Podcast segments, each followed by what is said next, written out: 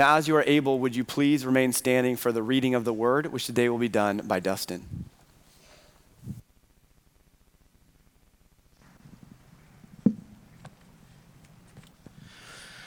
Today's reading will start from Luke chapter 2, verses 8 through 11. And there were shepherds living out in the fields nearby, keeping watch over their flocks at night.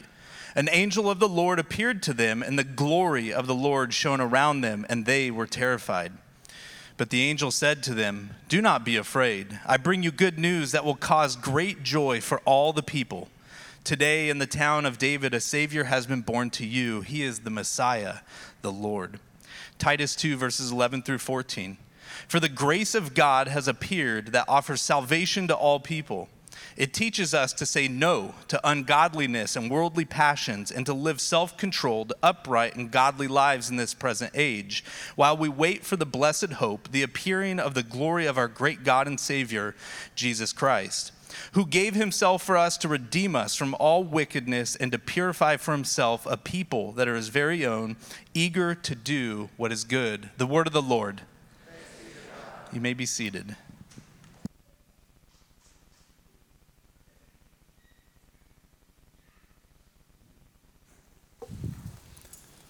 He is born. If you have no idea what's happening there, on Easter we say he is risen, and then everyone responds with, He is risen indeed. So, thought I'd try something different uh, today. Did not work, probably not going to catch on. That's okay. Um, maybe he is with us would have been a, a better statement, and he is with us indeed would have been a good response. But Merry Christmas. How about that? We'll start with that one. I love Christmas. I will say that as a, uh, as a preacher, as a pastor, it, it, becomes a little bit difficult to preach during the Christmas season sometimes because the story is the same every single year. Uh, I mean, spoiler alert, there's still no room for them in the end, right? Like, they're still bringing gold, frankincense, and myrrh. They're not bringing a PS5 or um, you know AirPod Pros this year. It's not going to happen. It's the same story, but there's so much depth and richness to this, and and even just on the surface of this idea that God would step down from His throne, would step down from glory to be Emmanuel, to be God with us, is worth celebrating each and every year. And so that's what we're going to do today as we dive into the Word of God. But uh, I'm thinking about a story of a king who lived a long time ago. He was a, a king who ruled well. He led his people not with his military might, which he had, not by force, but by grace, by serving others. And he gained the love and the affection of many of his people. Now, there were those who didn't like him. As a matter of fact, at one point, the king had to travel. He had to leave his kingdom for a little while. And while he was gone from his kingdom, some of those who disagreed with him, who actually claimed that he was not the true king, they begin to try and take over in many different ways. They actually begin to persecute those who were still following the king in his ways. And so there was one man in particular who was filled with evil intentions and filled with evil desire. And he went out of his way to search for people who followed the true king. He had them thrown into prison, and some were even killed for following the true king. Well, one day, this evil man was walking down the road, and all of a sudden, he sees the king riding out to him with his military might and power visible for him. Now, let's pause here and think about what might happen next. What would the expectations be for this king and this man? The king and this traitor, this rebellious person who had persecuted the king's people. What would you do if you were the king? What would you expect if you were the man? Surely in this moment we expect judgment, we expect wrath, we expect some form of punishment. But instead, this king demonstrated grace. His story is in Acts chapter 9, verses 1 through 6. The man is Saul, better known by many as the Apostle Paul, who wrote a big chunk of the New Testament. The king, of course, is Jesus himself. Saul hated Christians and he was having them thrown in prison, Christians who were called followers of the way. This is what happened to Saul in Acts chapter 9, starting in verse 1.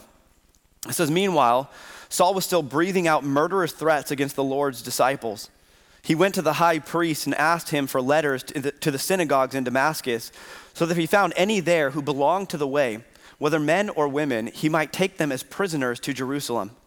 As he neared Damascus on his journey, suddenly a light from heaven flashed around him. He fell to the ground and heard a voice say to him, Saul, Saul, why do you persecute me? Who are you, Lord? Saul asked. I am Jesus, whom you are persecuting, he replied. Now get up and go into the city, and you will be told what to do. So here's this moment where Saul has been persecuting Christians, and Jesus meets him in glory. And Jesus calls out to him and says, Why are you persecuting me? It's interesting the language there because it shows us really the love of Jesus, this relationship that we get to have with him, the union that we can have in Christ. That when Jesus cries out to Saul and says, Why are you persecuting my people? He doesn't say my people, he says, Why are you persecuting me? This is an attack against me, Saul. And Saul, probably knowing who it was, but just wanting to confirm, cries out, Lord, who are you? And says, I'm Jesus. I'm the one you've been persecuting. And in that moment, you have to imagine that Paul is fear, filled with fear, with trembling, knowing that his days are, are limited. He's knowing that his punishment is coming, that judgment is around the corner, because he has been harming the Lord's people. He has been persecuting Christ by persecuting his church, by persecuting his bride. And so you know that Saul is scared, that he is expecting judgment. Instead, Jesus demonstrates grace. He offers him grace and says, Saul, get up. You're going to have a relationship with me, and I'm going to use you for great purposes. I'm going to use you to do great things in my name.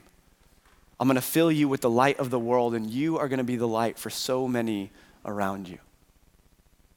See, Paul experienced grace in a really powerful, profound way. And this is why, actually, if you read the letters of Paul, you will see that every letter he opens and closes with grace. Grace to you from our Lord Jesus Christ. Grace to you. Grace, grace, grace. Because grace mattered to him. Why? Because Paul knew who he was, he knew what he deserved, and he knew what he had received instead. And listen to what he says in Titus chapter 2, verse 11. He says, For, by the, for the grace of God has appeared that offers salvation to all people for the grace of God has appeared that offers salvation to all people. It's an interesting statement that he makes that the grace of God has appeared. Not just that grace has been given, but that grace has appeared. It is visible to us. And this really is what Christmas is all about is the appearance of grace. But let's pause on that for just a minute. I want to focus on the last part of this verse. He says this grace has appeared that offers salvation to all people. So we are left asking the question of salvation from what? And salvation to what? Like, what is this salvation really all about? Well, Paul understood what this salvation was. He looked at his life and he looked at his sin, his disobedience to God, and he said, Yes, I was deserving of death. I was deserving of punishment. I was deserving of wrath. And you saved me from that. And so, to really understand grace, we need to understand who we are in a way that Paul understands who he is. And so many of us might look and say, well, sure, Paul received salvation. Paul received grace because he deserved wrath. He deserved judgment. He deserved punishment. But I'm a good person. I don't deserve those things. I've done a lot of good deeds. I bought a lot of Christmas presents this year. I'm fine. I'm definitely on the nice list. Right? Like we start to think that, hey, you know what, we're doing okay. And, and so grace is nice, but it's, it's kind of an added bonus. If, if I ever mess up, then it's there for me. But I'm not like Paul. He needed it. And it's just nice for me. So we need to understand who we really are. Well, the Bible tells us that all have sinned and fall short of the glory of God. And so sin is simply disobedience to God. It means that we do something that God has told us not to do, or we don't do what God has told us to do. Now, many of us, we might be feeling pretty good at this moment because you think about the things God has told you not to do, and it's like, don't lie, don't cheat, don't steal. And so, like, check, check, check. We got those checked off the list. We're fine. But when Jesus was here on earth, he actually came and he began to open up the law and he said, Hey, there's a little bit more to it than you actually think. He said, You know, you know that command in scripture that says, Do not murder? And we're like, Yeah, we're doing a great job of that one, right? We're patting ourselves on the back for that. We're like, Yes, never murdered. I'm, I'm good. He says, Well, if you've ever been angry at someone to the point where you lashed out in anger and called someone a name out of your anger, you've committed murder in your heart.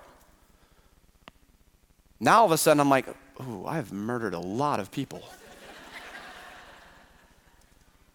And so we start to realize the depth of our sin as we explore scripture, we realize that we're always going to come up short.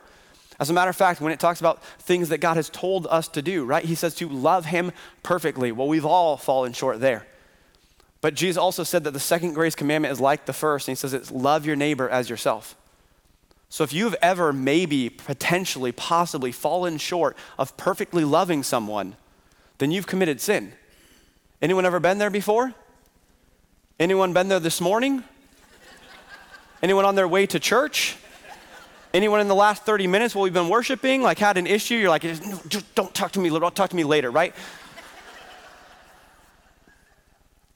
So we all have a sinful nature, sinful hearts, and we all have a sin problem. And so then we ask, okay, well, what do we do with this? Okay, well, we have the sin issue, and the sin really separates us from the goodness of God. It leads us to a place where we are deserving of wrath. The Bible tells us that there is a, a payment that we owe for sin. It says the wages of sin is death, it costs us our life.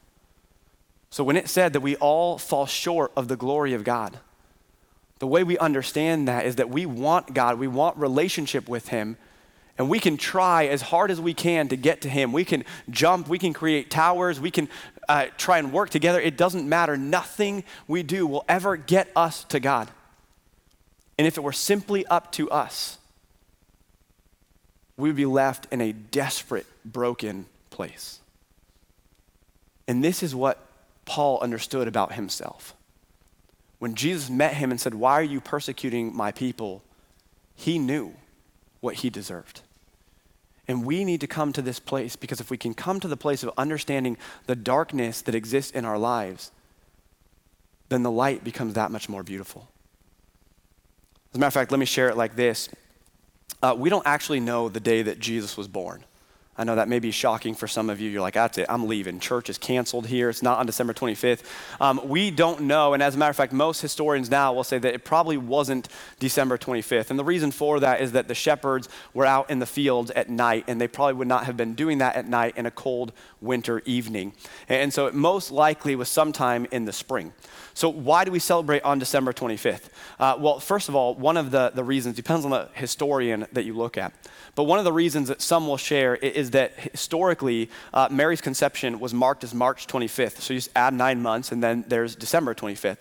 And so that was one of the possible reasons. Another one that people have brought up is that there used to be a, a pagan worship on December 25th that worshiped a pagan god. And, and so there's some belief that Christians basically came together and said, no, we're not going to have this happening on our watch. So instead, we're going to turn this pagan worship into Jesus worship and we'll kind of just take this day over. And, another one that was just that it's based around winter solstice, which is the shortest day of the year. Now, I, I, don't know exactly which one is correct, but I will say that this winter solstice thing uh, just makes some level of sense. Because you think about the shortest day of the year, which is actually December 21st, and, and you think about just, just go back to like ancient civilizations that may not have understood this was coming and, and experience what they experienced, understand what they understood. So they're watching as their days are getting shorter and shorter and shorter, and the light is getting less and less, and the darkness is getting more and more and more, and the cold is getting more and more and more. And they get to this point probably around mid December, towards the end of December, where the days are very short, the days are very cold, things are beginning to die around them, there's not a lot of life around them. And they're thinking, this is the end. Our world is headed for destruction. Our, our paths are headed for doom and destruction. That's where we are headed. Because eventually there will be no more light, there will be no more warmth, and everything will get colder and darker until everything freezes over and there is no more life. And then the calendar starts turning after December 21st, and the light begins to grow as it re enters into the world, and the days become warmer and longer and longer, and the sun becomes brighter again and there is hope once again. And it's into this kind of a feeling and this kind of a world that we need to place ourselves, to look at our path and say, our path is headed for destruction and there's nothing that we can do. And we go to bed on Christmas Eve night, hoping, longing, wishing for someone to do something, to give something. that will save us from our sins so that we can experience life and life with God again. And it's into this darkness and this brokenness, our sinful states, that Jesus steps in to enter as the light of the world. Listen to what it says in Luke chapter 2. Luke chapter 2, starting in verse 8, says, And there were shepherds living out in the fields nearby, keeping watch over their flocks at night. An angel of the Lord appeared to them, and the glory of the Lord shone around them, and they were terrified. So here the light has entered into the darkness, and the angel said to them, Do not be afraid. I bring you good news that will cause great joy for all the people. Today in the town of David, a Savior has been born to you. He is the Messiah, the Lord. See, the angels show up in the darkness and they say, Have hope. The Savior has been born. Jesus is here. Emmanuel, God with us, is here. He has come to do the work that you couldn't possibly do on your own, to save you from your sins and to save you towards life. Life with God in perfect unity for all of eternity. Jesus, the Messiah, the one that has been promised, he's here. And he is the light of the world. He is the Savior. Jesus is the appearance of grace. Jesus is the appearance of grace. So when we think about the words of Titus 2:11 that grace has appeared, that the grace of God has appeared, it came in the form of a baby, in the form of a person. See, again, God could have demonstrated his grace in many different ways. He could have just simply said, Yes, I will forgive you of your sins if you ask for forgiveness. But God wanted to demonstrate his grace to us. And he did it at an extreme cost to himself by stepping down from glory to live the perfect life that we couldn't live on our own. So that he could willingly, not by force, but willingly lay down his life so that through his death and resurrection, our sins would be forgiven. Through his blood, our cost would be paid, and we could enter into life receiving His righteousness, His goodness, being justified through faith in Him. So, we need to understand is that grace is not something that is earned. Grace is not earned, it is freely given. And the grace of God is received through faith. Grace is not earned, it is freely given and it is received through faith. It is God's grace alone that do, does the work of salvation. And it is faith alone in Christ alone that justifies us before Him. It is not based on our merit, it is not based on our good works, and praise God for that. Because as good as you might be, you don't come close to the standard that is God. We can't do it on our own. But the good news of the gospel, the good news of the Bible, the good news of Christ is that we don't have to because it's already been done for us. Jesus paid the price for our sins so that we could have life with him forever and ever and ever. And Jesus says that this life is something different than anything we've ever experienced before. Now, to receive that, the Bible says that if you confess with your mouth Jesus is Lord and believe in your heart that God raised him from the dead, you will be saved. And so maybe you're here in church today for the very first time, or maybe this is your hundredth or thousandth time here, and, and you've never put your trust in Christ. And maybe right now, God is stirring something inside of you and, and saying, hey, uh, th- this is truth. That yes, I've sinned and I've fallen short of the glory of God. But praise God that He offered me a gift the gift of His Son, Jesus Christ, who lived the life I couldn't live and paid the price I couldn't pay so that I could receive from Him life, life to the full, and life eternally. I want to put my trust in Him and enter into life with Him. And if that's you, in, in just a couple minutes, we're going to have an opportunity to pray a prayer that are just saying some words to, to confess with our mouth that Jesus is Lord. The belief is already happening.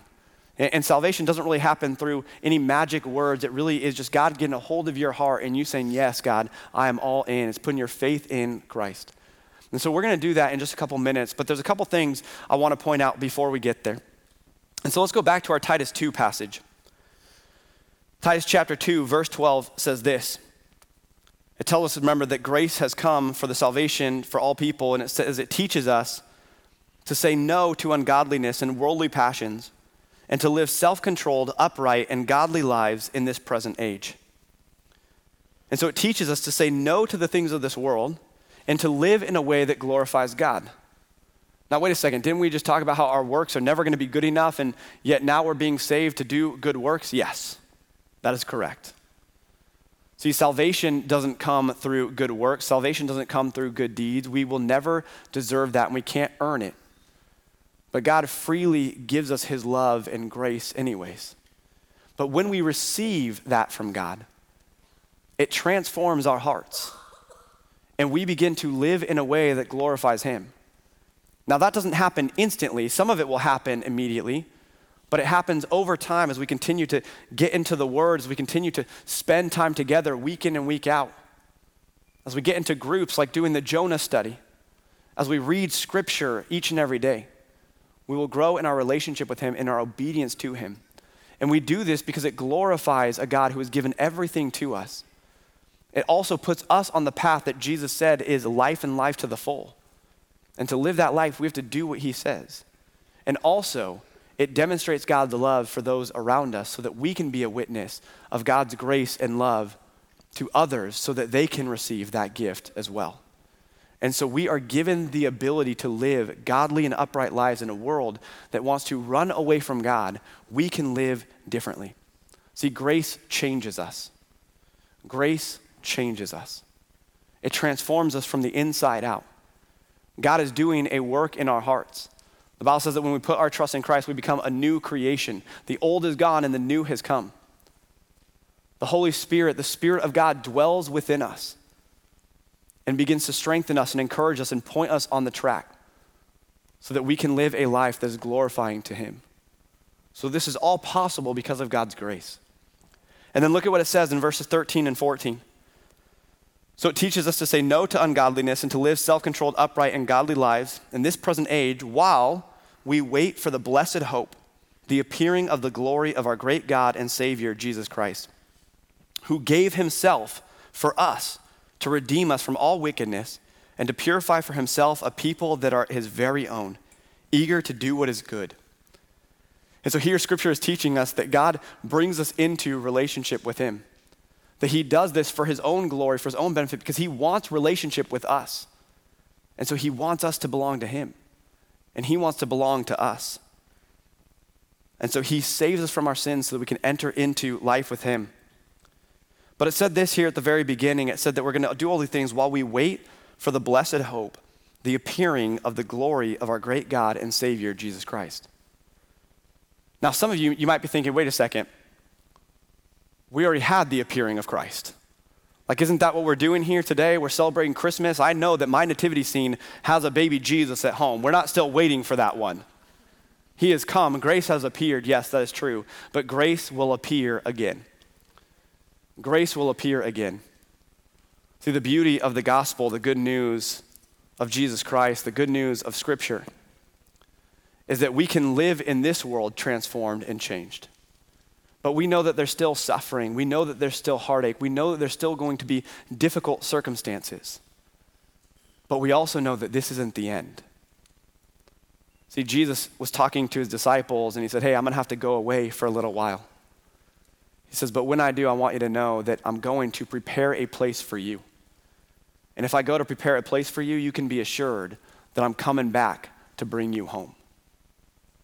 See, Jesus promises us a place in eternity, a place in glory with him. And whether he returns in our lifetime or we meet him, when we stand before the judgment seat, if we have put our trust in Christ, the gates of heaven will be opened up to us.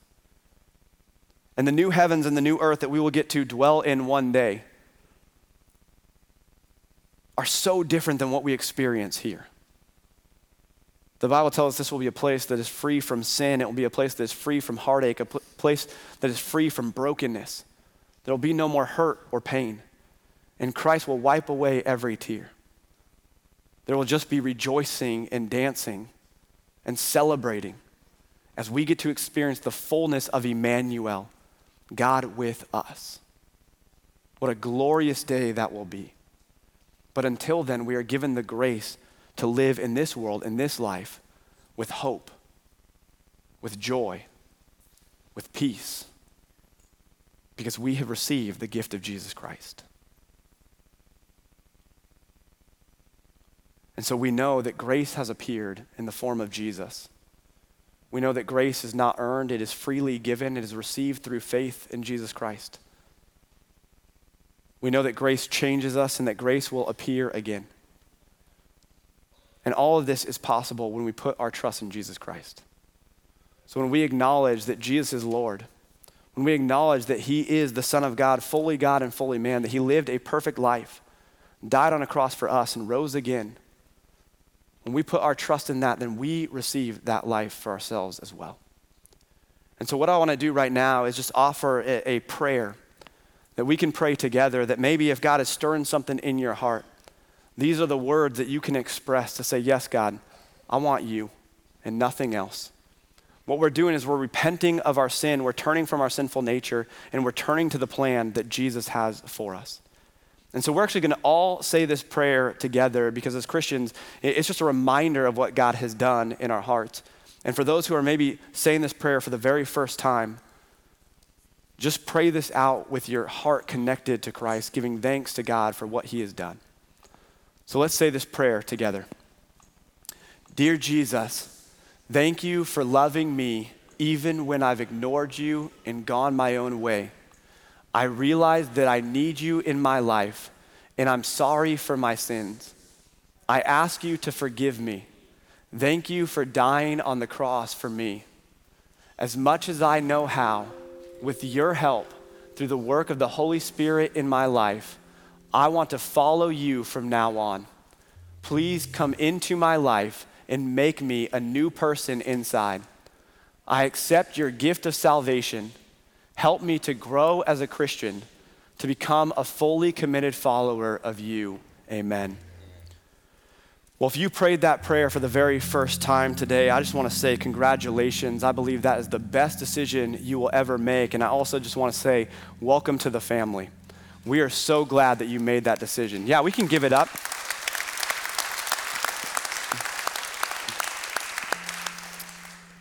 Well, as we have been reminded of the love of God and the goodness of God and demonstrating His grace to us through His Son, Jesus Christ, we're going to have another opportunity to really visually see the hope that we have in Jesus and the opportunity that we have to share that gift with others. And so, what we're going to do in just a moment is we're going to sing a song, Silent Night, that really reflects on the night where grace appeared.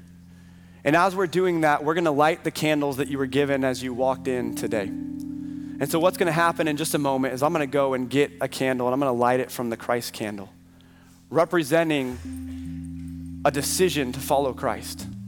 Representing what happens when God gets a hold of your heart, that we receive the light of the world in our own lives, that we have hope because we know the truth.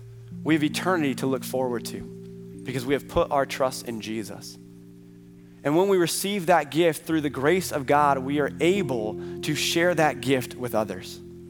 And so a few of our staff members will come forward and they're going to receive the light and then they're going to begin passing it to each one of you. They're going to pass it down the aisles and then when you receive it from the aisle, just pass it towards the inside.